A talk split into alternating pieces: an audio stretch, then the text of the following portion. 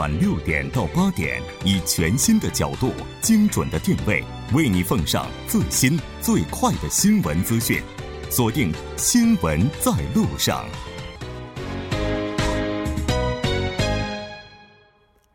好的，欢迎回来，了解最新热点焦点，锁定调频一零点三，新闻在路上。稍后是广告时间，广告过后马上回来。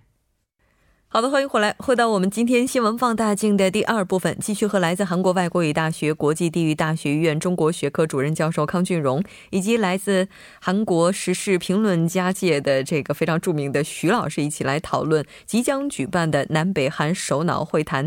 节目也期待您的参与，您可以发送短信到井号幺零幺三，通信费用每条为五十韩元。另外，您也可以在 YouTube 上搜索 TBS EFM。在收听 live streaming 的同时，点击对话窗参与互动。那刚才咱们提到了说，南北首脑会谈的话，接下来这个有绕不开的核问题，也有需要谈的南北关系改善，还有永久和平等等哈。当然，不管怎么样，应该说南北双方都是非常重视这次会谈的。那我们还要提到的一个就是前几天中国和北韩举行的首脑会谈。呃，我我记得当时这个我们也跟徐老师讨论过啊，说当习主席和这个金正恩他们两个人的合照上传在网上的时候，一瞬间大家都以为是 P 的图，就是 Photoshop 的图，都觉得好像是不是假的，因为受到的冲击也是比较大，对吧？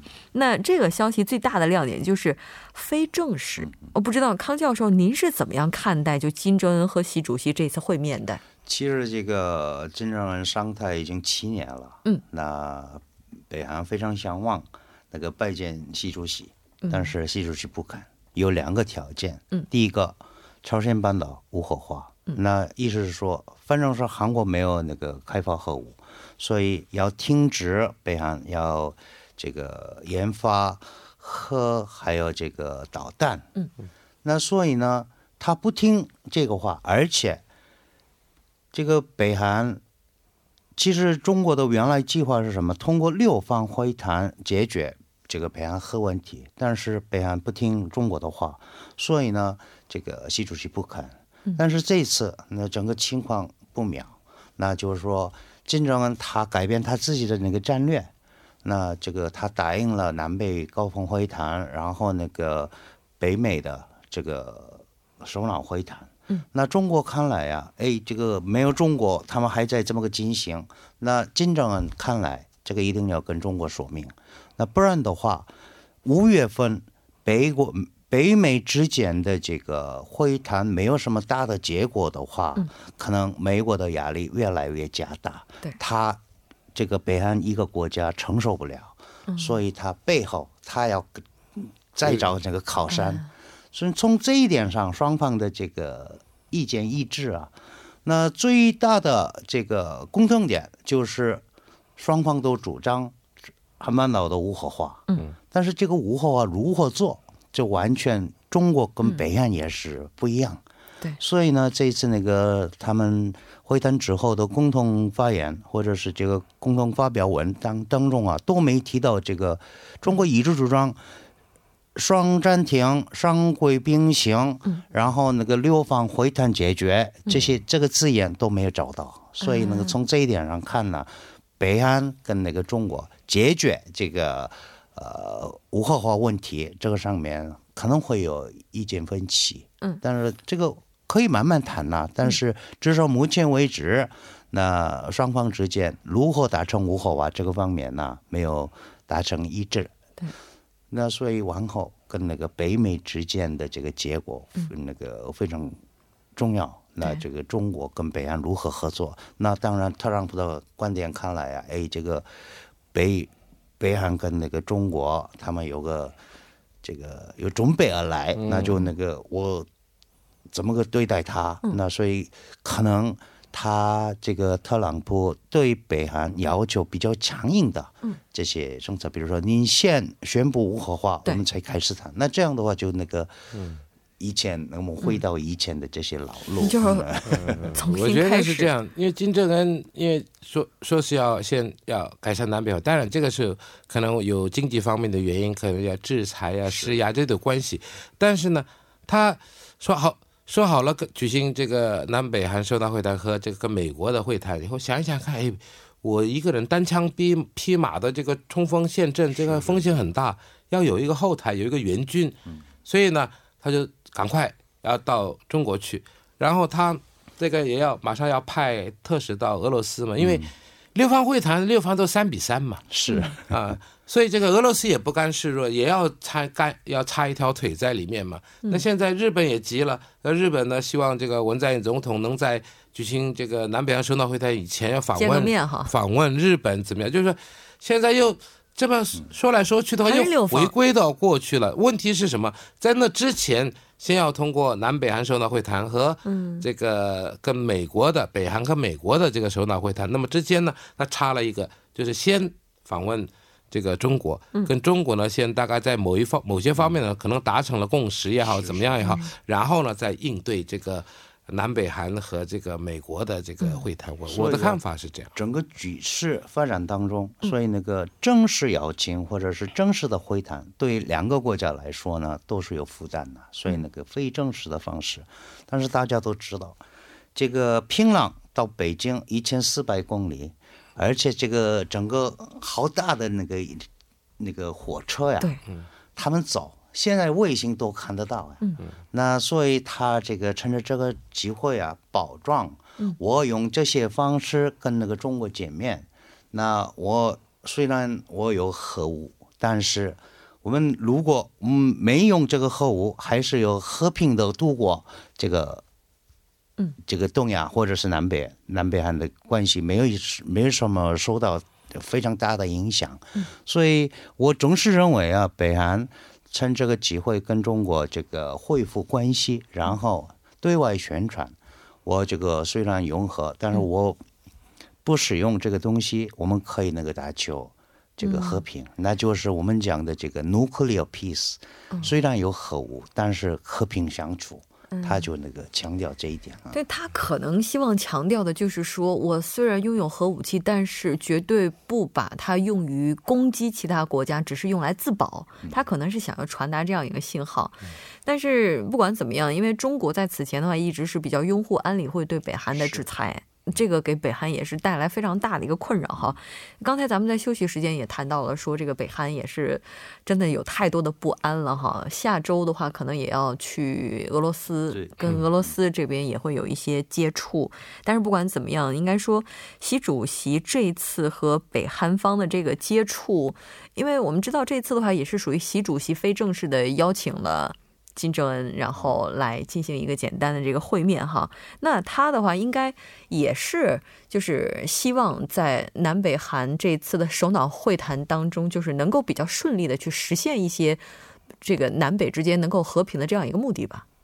应该是有吧，因为那个反正是中国看来啊，那个北韩那这个要进行南北韩会谈，或者是这个。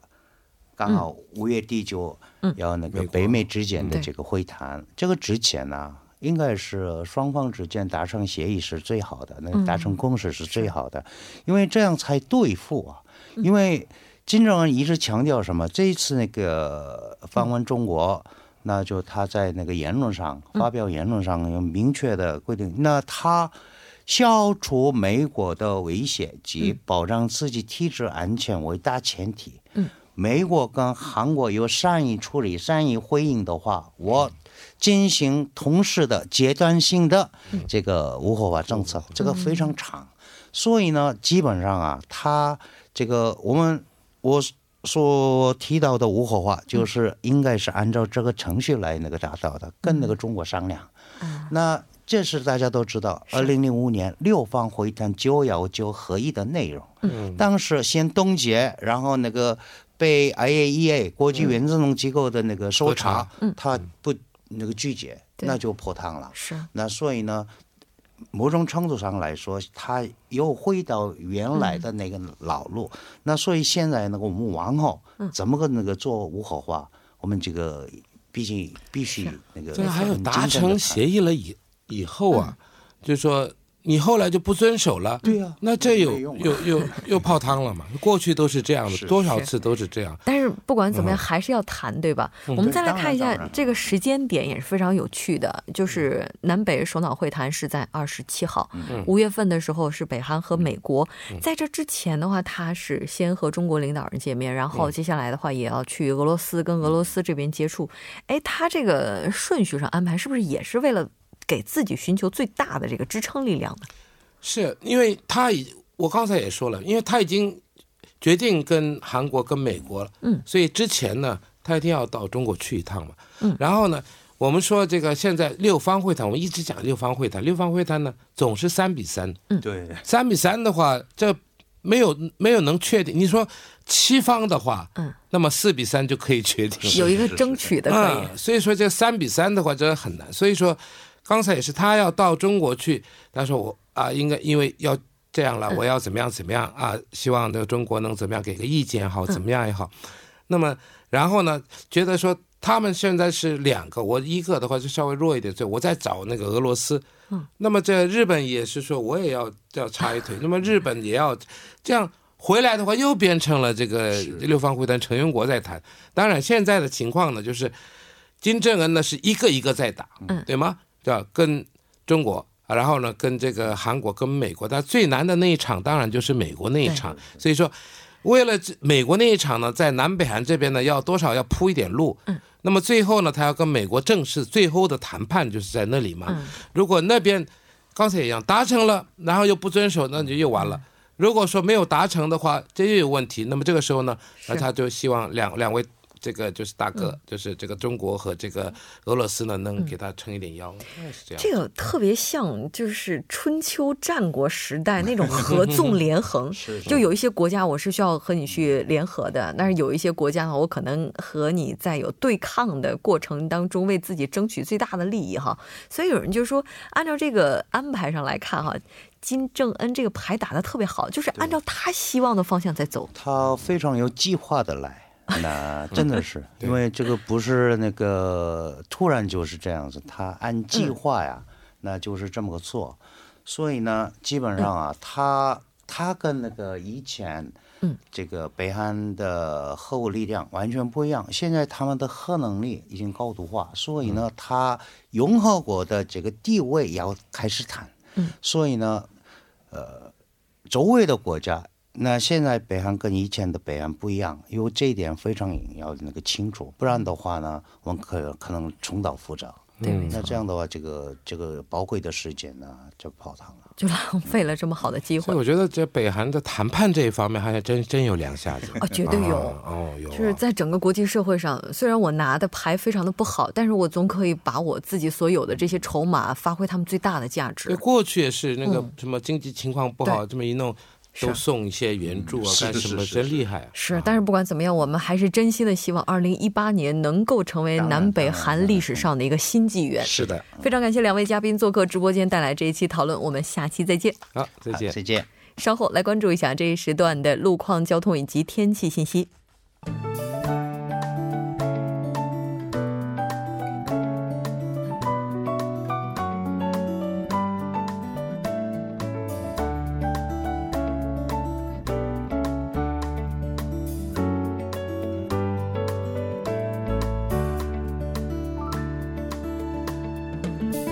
晚间七点四十四分，依然是由程琛为大家带来这一时段的路况及天气信息。继续来关注晚高峰时段的实时路况。第一条消息来自首尔外环高速公路板桥至日山方向清溪隧道附近路段的一车道上，刚刚发生了追尾事故，还望后续车辆参考相应路段，保持安全车距，小心驾驶。接下来是在统一路东明女子高中前方十字路口至延新内站。不久之前呢，停靠在三车道上的故障车辆问题已经得到了及时的解决，路面恢复正常。好的，最后再来关注一下天气。本轮的降雨呢，将于明天凌晨时段结束，预计本次冷空气将会一直持续到本周六。最后，我们再来关注一下首尔市未来二十四小时的天气预报：今天夜间至明天凌晨阴转阵雨。最低气温六度，明天白天多云转晴，最高气温十一度。好的，以上就是今天这一时段的天气与路况信息，我们明天见。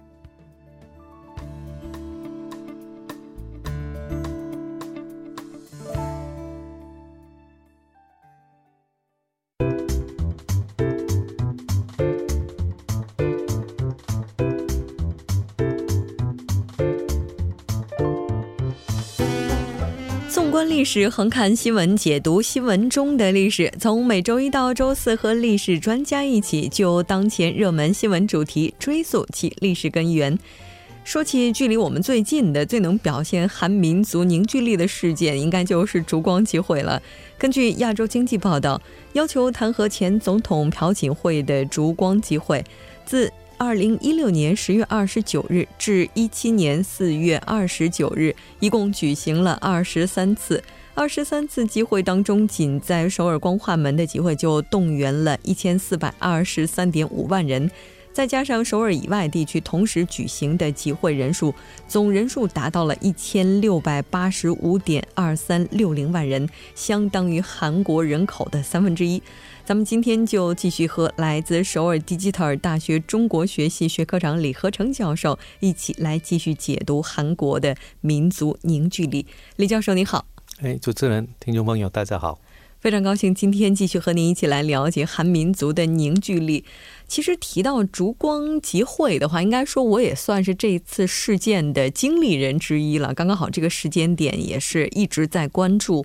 那对于在韩的中国人来讲的话，说到烛光集会要求朴槿惠下台的这场哈，还是觉得仍然记忆犹新哈。那我们今天就来看一下最早的烛光集会，它是开始于什么时候？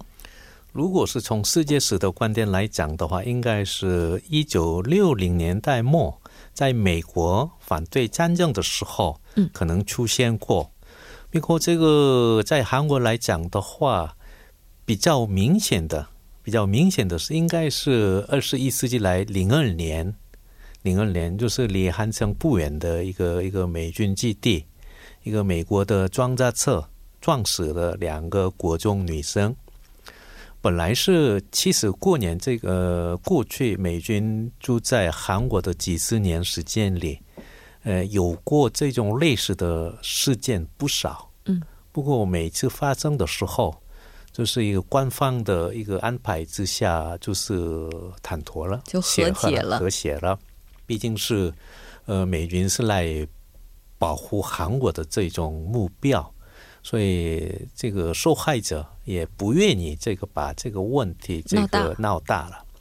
不过刚好这个零二年这个事情发生的时候，嗯，就是没有按照过去的这个案例就被卖下来。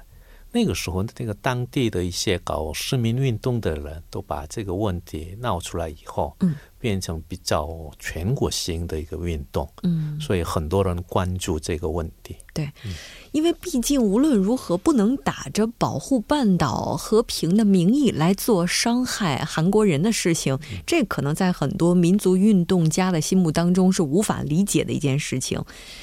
咱们接下来再来数一数啊，在韩国比较具有代表性的烛光集会有哪些？这个零二年这个发生以后，这个过了几年以后，那个卢选总统被坦克的时候，也有出现过一次。嗯，你知道这个卢选总统是很多这个韩国老百姓非常喜欢的一个人。对，他的个性跟过去的这个几个这个大统领完全不一样的。对，他是平民总统出身的，所以他的这个所有的举动都受到一些这个来自不同方面的不同评价。嗯，那那个时候所谓比较保守派攻击他要坦克的时候，很多进步派人士带动这个老百姓出来，这个再次做这个烛光运动。呃，结果最后是否决了。呃，所以这个是开始比较。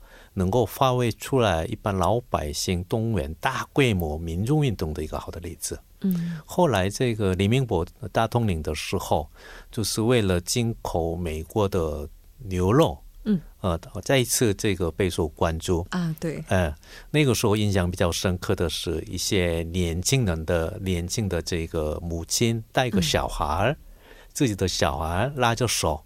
然后在光化门广场上面，就是汉口反对这个进口美国的牛肉。呃，那个时候再一次受到关注的，没错，因为对于妈妈来讲，让自己的孩子吃这些可能存在安全隐患的食品是没有办法接受的。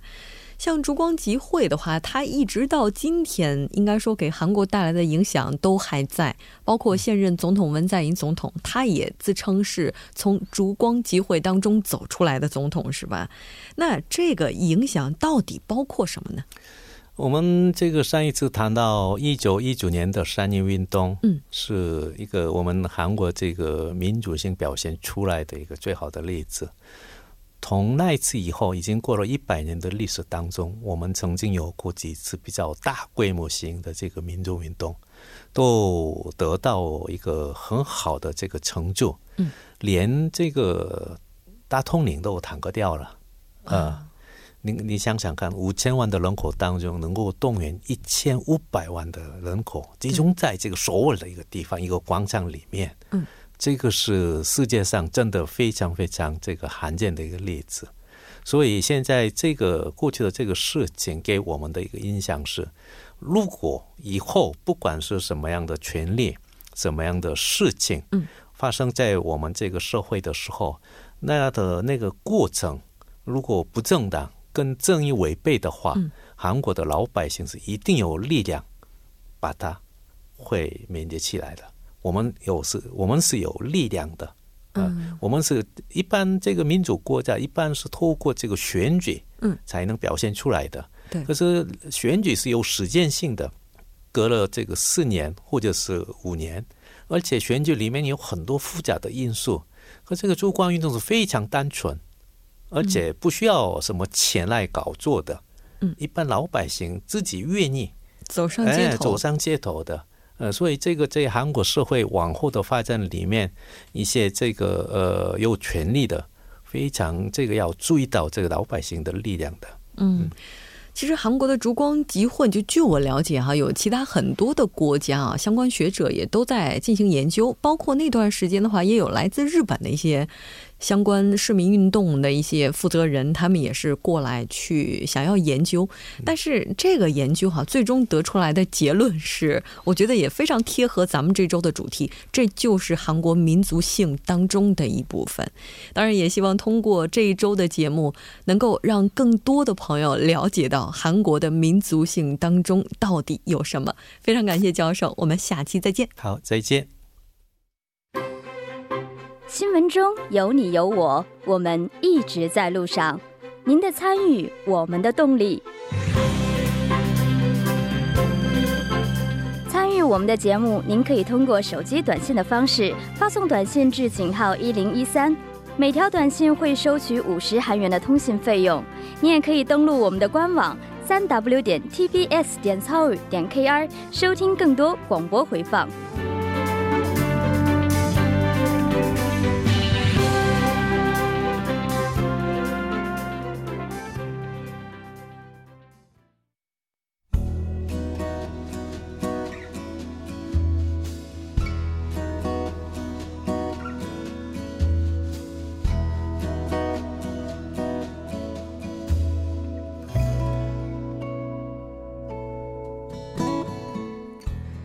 的，到这里，我们今天新闻在路上两小时的节目马上就要接近尾声了。最后，依然为您送上我们今天的结束新闻：清明时节雨纷纷，路上行人欲断魂。